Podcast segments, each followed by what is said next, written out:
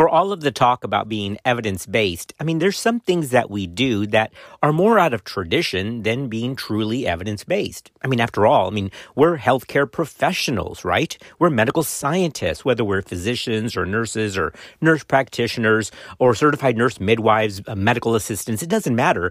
I mean, we've trained to follow the evidence. But sometimes some of those things don't actually translate to what we're doing to our patients. and one of those examples has to do with urine spot tests as part of routine OB care. Do you do it? Does your office do it? Where did that come from? And is that evidence based? I want to thank BC, who's one of our podcast family listeners, who sent me this Facebook message about urine spot checks, dipsticks, as part of routine OB care. Uh, where did that come from? And, and is it okay to not do that? It's interesting how we question clinical practice. And if you follow the evidence, that's actually not evidence based at all.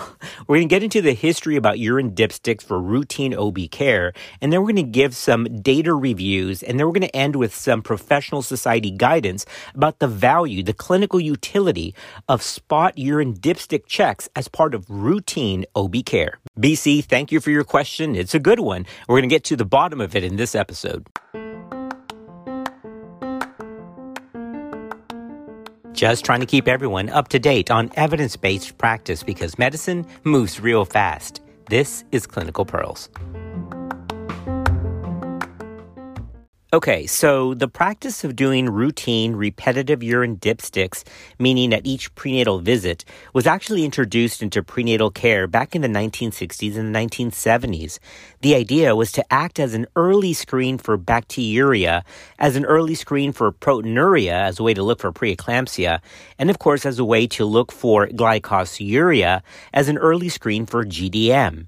But that was based more on expert opinion rather than clinical trials. The utility of urine dipstick testing in pregnant women has been under debate for years, with studies suggesting minimal use in asymptomatic and otherwise healthy patients. We said that this was mainly out of tradition, but is this evidence based now? And if it's not evidence based to do this with every visit with every patient, then when should it be done? And what does ACOG have to say about this? Well, it turns out ACOG actually says a lot, and you'll want to stay tuned for that as we answer that question at the end of the episode. But before we get to these guidelines from national organizations and even what ACOG has to say, let's take a look at each of these three items in more detail. So let's take a look at each of these three items that urine dipsticks were supposed to help screen for. So let's tackle bacteriuria, proteinuria, and glucosuria asymptomatic bacteriuria, or ASB, occurs in 2 to 7% of all pregnant women. And of those, as many as 20 to 35% will develop symptomatic cystitis or pyelonephritis if untreated. But the risk is reduced by 70 to 80% with treatment. ASB is not only associated with pyelonephritis, but it's also associated with some adverse pregnancy outcomes, like preterm birth and low birth weight infants. Now, to be clear, not all the data shows that, but the predominance of data does show this association between preterm birth and low birth weight. So, ASB diagnosis and treatment is very important in pregnancy. And even meta analysis, even though they tend to be of low quality evidence, do suggest benefit in the early identification and treatment of ASB as a way to reduce the incidence of pyelo and low birth weight infants. So, yes, it's important to look for ASB in pregnancy. But the catch is how to look for it. This is part of standard prenatal care to look for ASB, especially early on in the first prenatal visits, assuming, hopefully, that they're in the first or early second trimester. However, the best way to check for this is by clean catch urine culture, not a urine dipstick. Okay, so here's a clinical pearl. The recommendation of the Infectious Disease Society of America, or the IDSA, is to screen all pregnant women for asymptomatic bacteriuria by culture at least once in early pregnancy, hopefully by 12 to 16 weeks, so you can identify it early on and change course for the pregnancy. I mean, it's one thing if she first presents at 36 weeks and you do a culture then, but she's almost done with the pregnancy overall. So ideally, it's done between 12 to 16 weeks. Screening by culture may be considered more frequently in those with uncontrolled diabetes or a history of recurrent UTIs or some urological anomaly. And it's not just the IDSA here. The U.S. Preventive Service Task Force has also weighed in here regarding ASB screening in pregnancy. Their recommendation was published in September 2019 in JAMA Network, and that title is, quote, Screening for Asymptomatic Bacteriuria in Adults, a U.S. Preventive Service Task Force recommendation, end quote. The U.S. Preventive Service Task Force concluded after review of the data that with moderate certainty, screening for and treatment of asymptomatic bacteriuria in pregnant women has moderate net benefits in reducing perinatal complications. The U.S. PSTF recommends screening pregnant patients for asymptomatic bacteriuria using urine culture, not urine dipsticks. Now, I think I need to clarify this. When I say urine dipstick, yes, I mean the traditional pee in a cup and then literally put the little dipstick in and then read it against the little reader. That's fine. But this also applies to dip urine analysis. It's the same concept here, okay? We're talking about anything that's not urine culture. So whether they pee in a cup and then you stick the little dipstick in and then read it against the box, or literally just do it by an automated system for a dip UA, it's the same value, okay? It's the same thing. The idea is if you're looking for ASB, it should really be done by urine culture. And lastly, as we wrap up this section on ASB by urine dipstick test, here's the evidence based answer as published in the journal Evidence Based Practice. Yeah, there's a journal called Evidence Based Practice. Actually, it's pretty good. This was published in May of 2018. The author was Colleen Zimmerman. Zimmerman writes, quote, urine dipstick testing for nitrates or leukocytes in pregnant women is highly specific for asymptomatic bacteriuria, but it has a sensitivity of only 73%, making it a poor screening test. This was based on meta-analysis of limited quality diagnostic studies all pregnant women should be screened for asymptomatic bacteriuria using a urine culture, ideally between 12 and 16 weeks gestation, to reduce pyelonephritis and low birth weight. End quote. All right, now let's cover proteinuria. Remember, we're talking about the efficacy, the utility of checking for urine dips for urine protein. Again, great concept. My goodness, I'm going to catch proteinuria early, and then I'm going to diagnose preeclampsia. Actually, it should be the other way around. First, they get a diagnosis of hypertension, and then they should have a formal assessment for proteinuria. Urine protein excretion rises in normal pregnancy from the non pregnant level of about 100 milligrams per day to about 150 to 200 milligrams per day in the third trimester. Yeah, some degree of proteinuria is completely normal in pregnancy. The U.S. Preventive Service Task Force has statements on this. It states that, quote, adequate evidence has been found against screening for preeclampsia with point of care urine dipsticks in asymptomatic patients, as this has not been shown to have any diagnostic accuracy for detecting proteinuria. End quote. Now, I don't want to do the proverbial throw the baby out with the bathwater because we're going to get into this. We need to explain that a little bit more. Remember, this was talking about routine screening, just checking everybody who's otherwise asymptomatic, and that can include even those who are normotensive. I mean, that doesn't even make any sense, right? I mean, you're just going to find values that don't mean anything. But we're going to get into where it probably does make sense to check for urine protein in just a little bit. Anyway, the reference that we just quoted was from the U.S. Preventive Service Task Force statement published in JAMA in May of 2017. Both the U.S. Preventive Service Task Force and ACOG both say that the best laboratory way to confirm proteinuria to make the diagnosis of preeclampsia are either a urine protein to creatinine ratio as first line because it's quicker and it doesn't take as long as 24 hours like the alternative, which is a 24 hour urine collection. But both organizations state that routine screening for preeclampsia using a urine dip for protein in low risk women is just not recommended. A systematic review and meta analysis looked at the accuracy of urine dipstick tests for preeclampsia diagnosis. This was published in Pregnancy Hypertension in April 2022. The full title of this recent publication was Diagnostic Accuracy of Urine Dipstick Tests for Proteinuria in Pregnant Women Suspected of Having Preeclampsia, a systematic review and meta analysis. The results of this study did not find that urine dipsticks were very sensitive for the diagnosis of preeclampsia.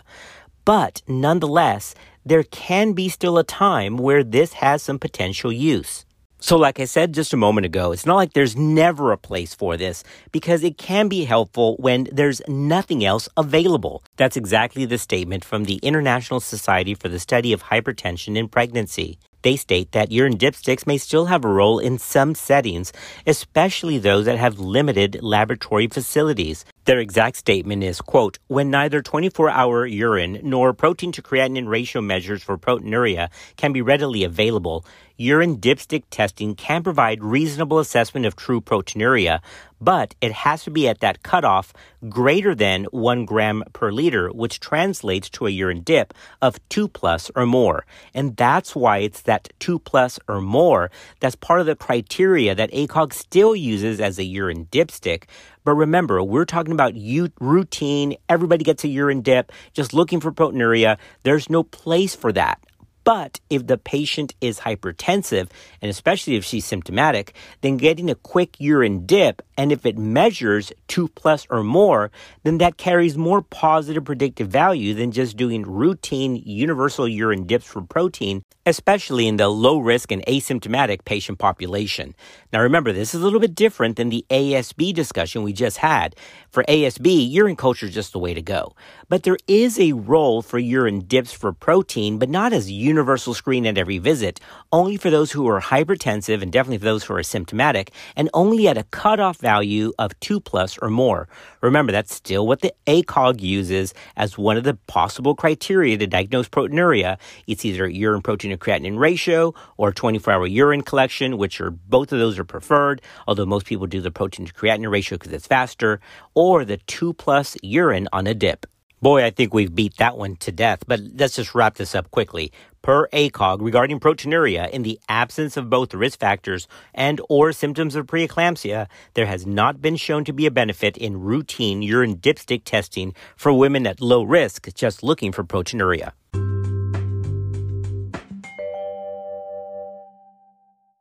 All right, that leaves us with glucosuria. Glucosuria is more common during pregnancy because of the lowering of the renal threshold for glucose excretion. The increase in the GFR delivers an overwhelming glucose load to the renal tubules. Reabsorption, which is normally complete, is therefore hindered because of this massive load of filtering glucose that's just overwhelming the natural ability to resorb. In other words, this is completely normal and physiologic a loss of 140 milligrams of glucose per day is the usual upper limit for pregnancy. But losses may reach up to 1 gram per day in the third trimester. There's also some diurnal variation in glucosuria. It's less evident in the morning and most evident after meals. So as you can see, there's a normal prevalence of glucosuria in pregnancy, at least to some degree, and this can actually start by the end of the first trimester, beginning of the second trimester. So urine dipsticks are a terrible screening tool for GDM or diabetes mellitus in general. Now here's a clinical pearl. Published data has confirmed that the incidence of glucosuria during pregnancy is not increased in those women with gestational diabetes when compared to those with normal glucose screening values. So, unlike the issue with proteinuria, where there may be a role for urine dipstick testing, there really is no place for urine dipstick testing to look for glucosuria in pregnancy. All right, so we've covered ASB, proteinuria, and glucosuria. But now let's take a look at urine dipsticks in general and what professional organizations and ACOG have to say about the practice of doing routine urine dips with every visit. Interestingly, this was just published in 2022 in the journal from BMJ called Evidence Based Medicine. These authors collected lots of data from their group practice to assess the utility of doing every visit routine urine dipstick tests. And here's what they concluded. Quote, there was minimal benefit of using routine point of care dipsticks in low risk pregnant women. We identified two additional women, that's 1.5%, who were diagnosed with asymptomatic bacteriuria, but that yield was only 1.5%. In addition, the use of point of care urine dipsticks incurred additional costs to the clinic. These results reinforce the recommendation against using routine point of care urine dipsticks to screen low risk pregnant women. Clinics still using point of care urine dipsticks routinely to screen low risk pregnant women should evaluate whether this is beneficial to their practice. End quote. But it's not just that group of authors. I mean, ACOG also has an endorsed stance here as well. In terms of routine screening at each prenatal visit, the ACOG states that, quote, in the absence of risk factors for a urinary tract infection, renal disease, or preeclampsia, and in the absence of symptoms of a UTI, hypertension, or unusual edema, the routine urine dipsticks for protein can be omitted, end quote. That content comes directly from the ACOG and the American Academy of Pediatrics Guideline for Perinatal Care, 8th edition, published in 2017. ACOG has also covered this in the OBGYN CREOG curriculum. Remember, that's the Council of Residency Education for OBGYN.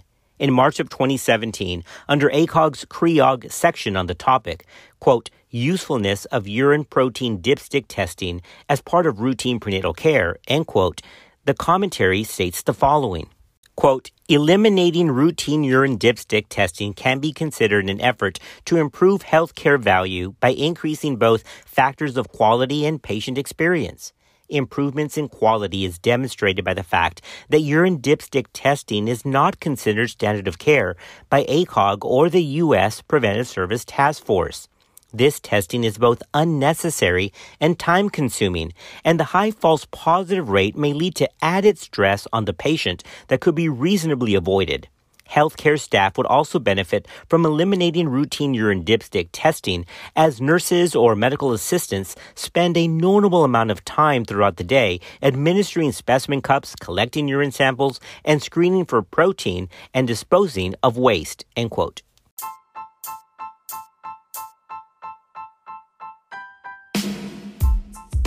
All right, podcast family, we have covered routine urine dipstick tests with every patient at every visit.